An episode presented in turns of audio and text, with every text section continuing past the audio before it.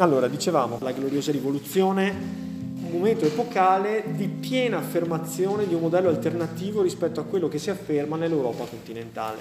In Francia l'assolutismo e l'Europa continentale tutta guarda a Versailles come a un modello, l'egemonia militare, culturale, economica della Francia in Europa continentale, al di là della manica, si va affermando a dispetto delle intenzioni della monarchia, perché questo è l'aspetto interessante. Cioè da quando i Tudor si sono estinti con Elisabetta I, si è affermata la dinastia degli Stuart. Gli Stuart hanno fatto di tutto per cercare di affermare anche in Inghilterra lo stesso modello assolutistico dello Stato moderno che si andava affermando in Europa continentale. Però, però, nonostante in fondo, se ragioniamo in questi termini, lo scisma anglicano potrebbe essere anche letto come un eh, percorso che avvicina alla realizzazione dello Stato moderno.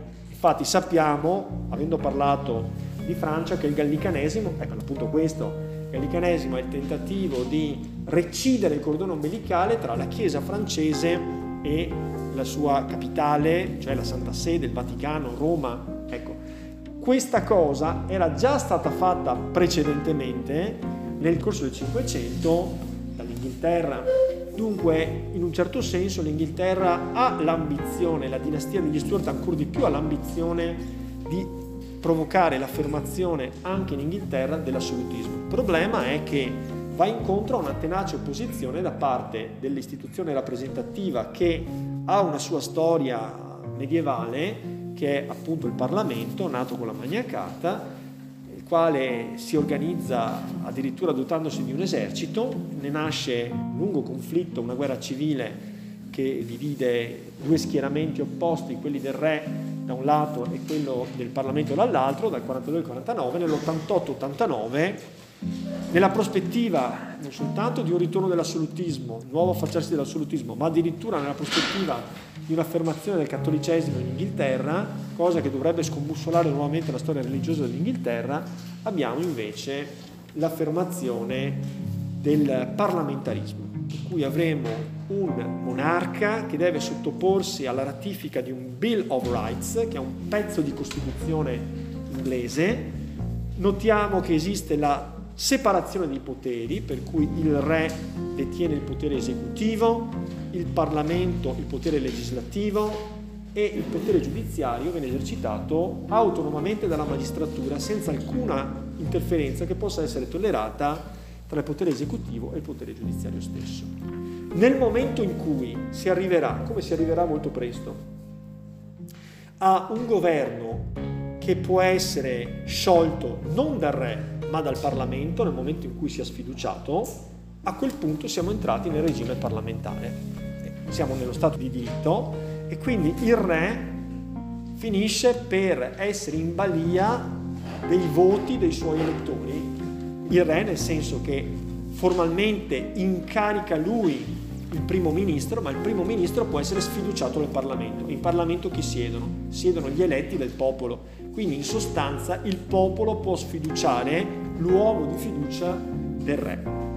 In questo senso entriamo nella logica politica moderna.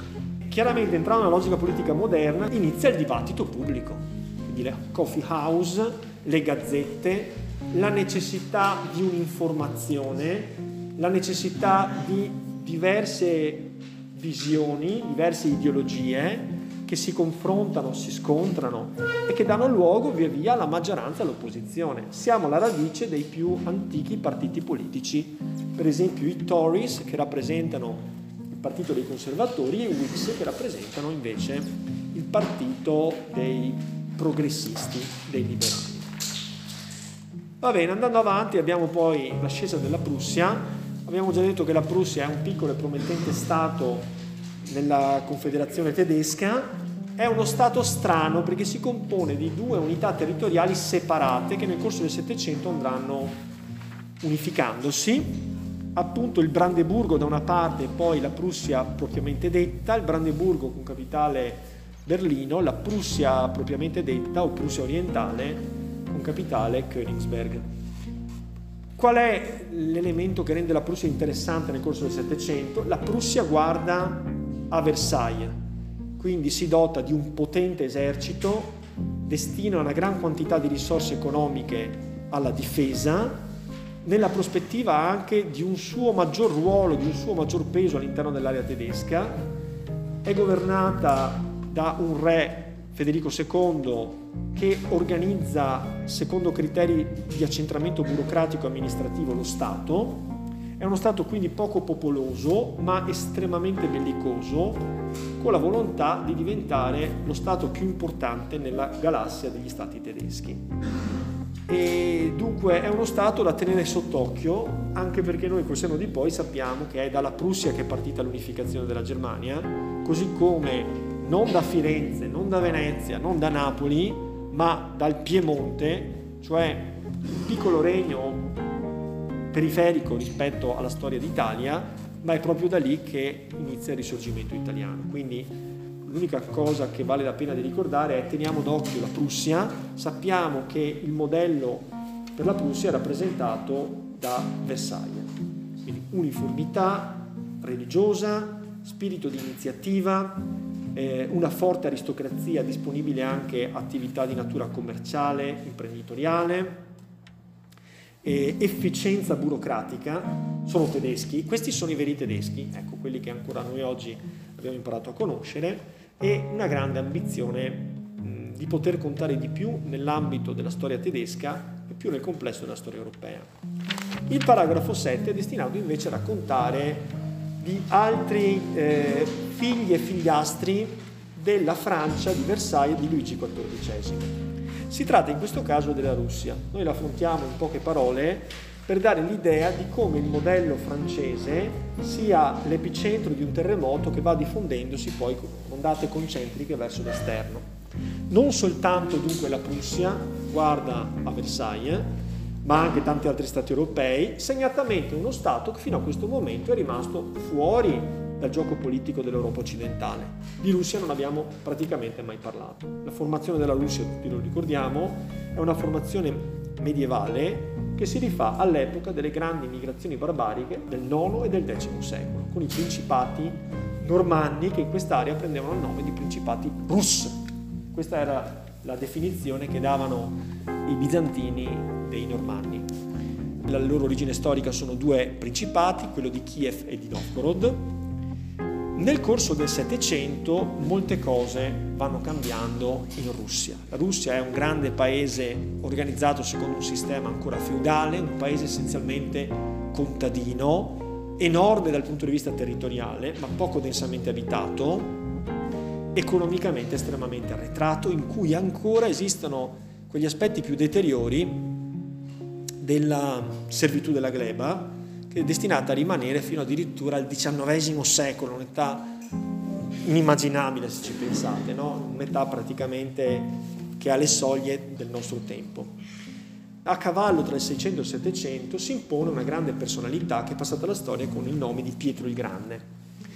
Pietro il Grande è importante perché è alla radice della storia della Russia moderna, che è significativamente diversa rispetto a quella della Russia precedente al suo intervento.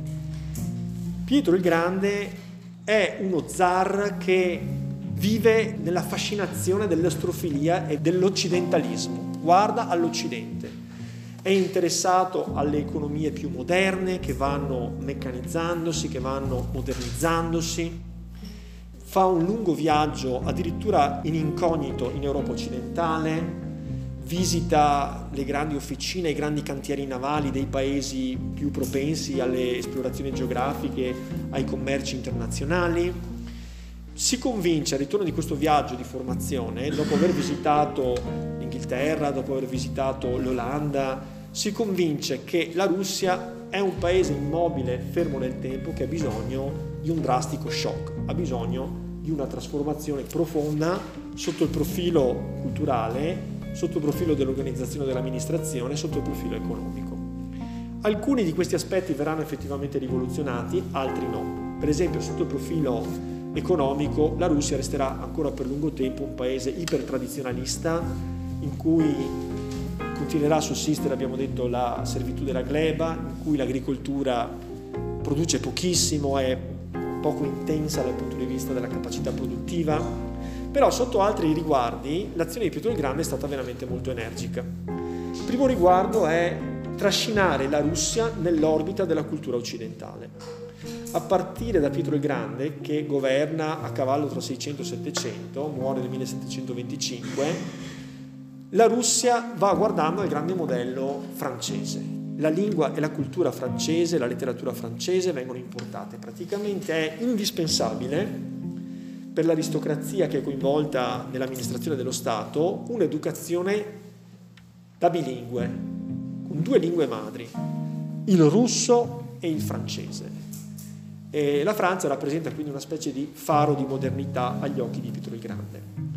La cultura cambia anche nelle sue manifestazioni esteriori. I russi erano diversi anche nel modo di vestire, nel modo di acconciarsi, nel fatto di portare una lunga barba, che dialoga più diciamo, con le tendenze orientali che non con quelle occidentali. Da questo momento in poi Pietro il Grande impone il taglio della barba e impone una occidentalizzazione. Ecco, la dialettica, il dibattito tra occidentalisti e slavofili è destinato a proseguire fino al Novecento, fino alle soglie della rivoluzione d'ottobre. Notate che poi la Russia è stato il paese che ha fatto la rivoluzione comunista, il socialismo reale, guardando alla Germania, all'Inghilterra, guardando all'Occidente. Però ancora all'inizio del Novecento è forte un partito di slavofili, cioè di persone che ritengono che la Russia sia un'identità diversa slava, che non ha niente a che vedere con l'Europa occidentale. Ma veniamo alla parte più sostanziosa della Russia a cavallo tra questo 600 e 700. La parte più sostanziosa è questa.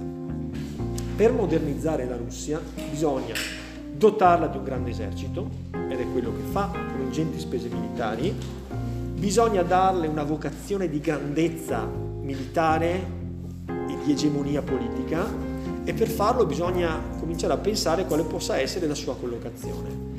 La prima collocazione a cui pensa Pietro il Grande è quella di agganciare la modernità agganciando il progresso che passa attraverso il controllo del mare.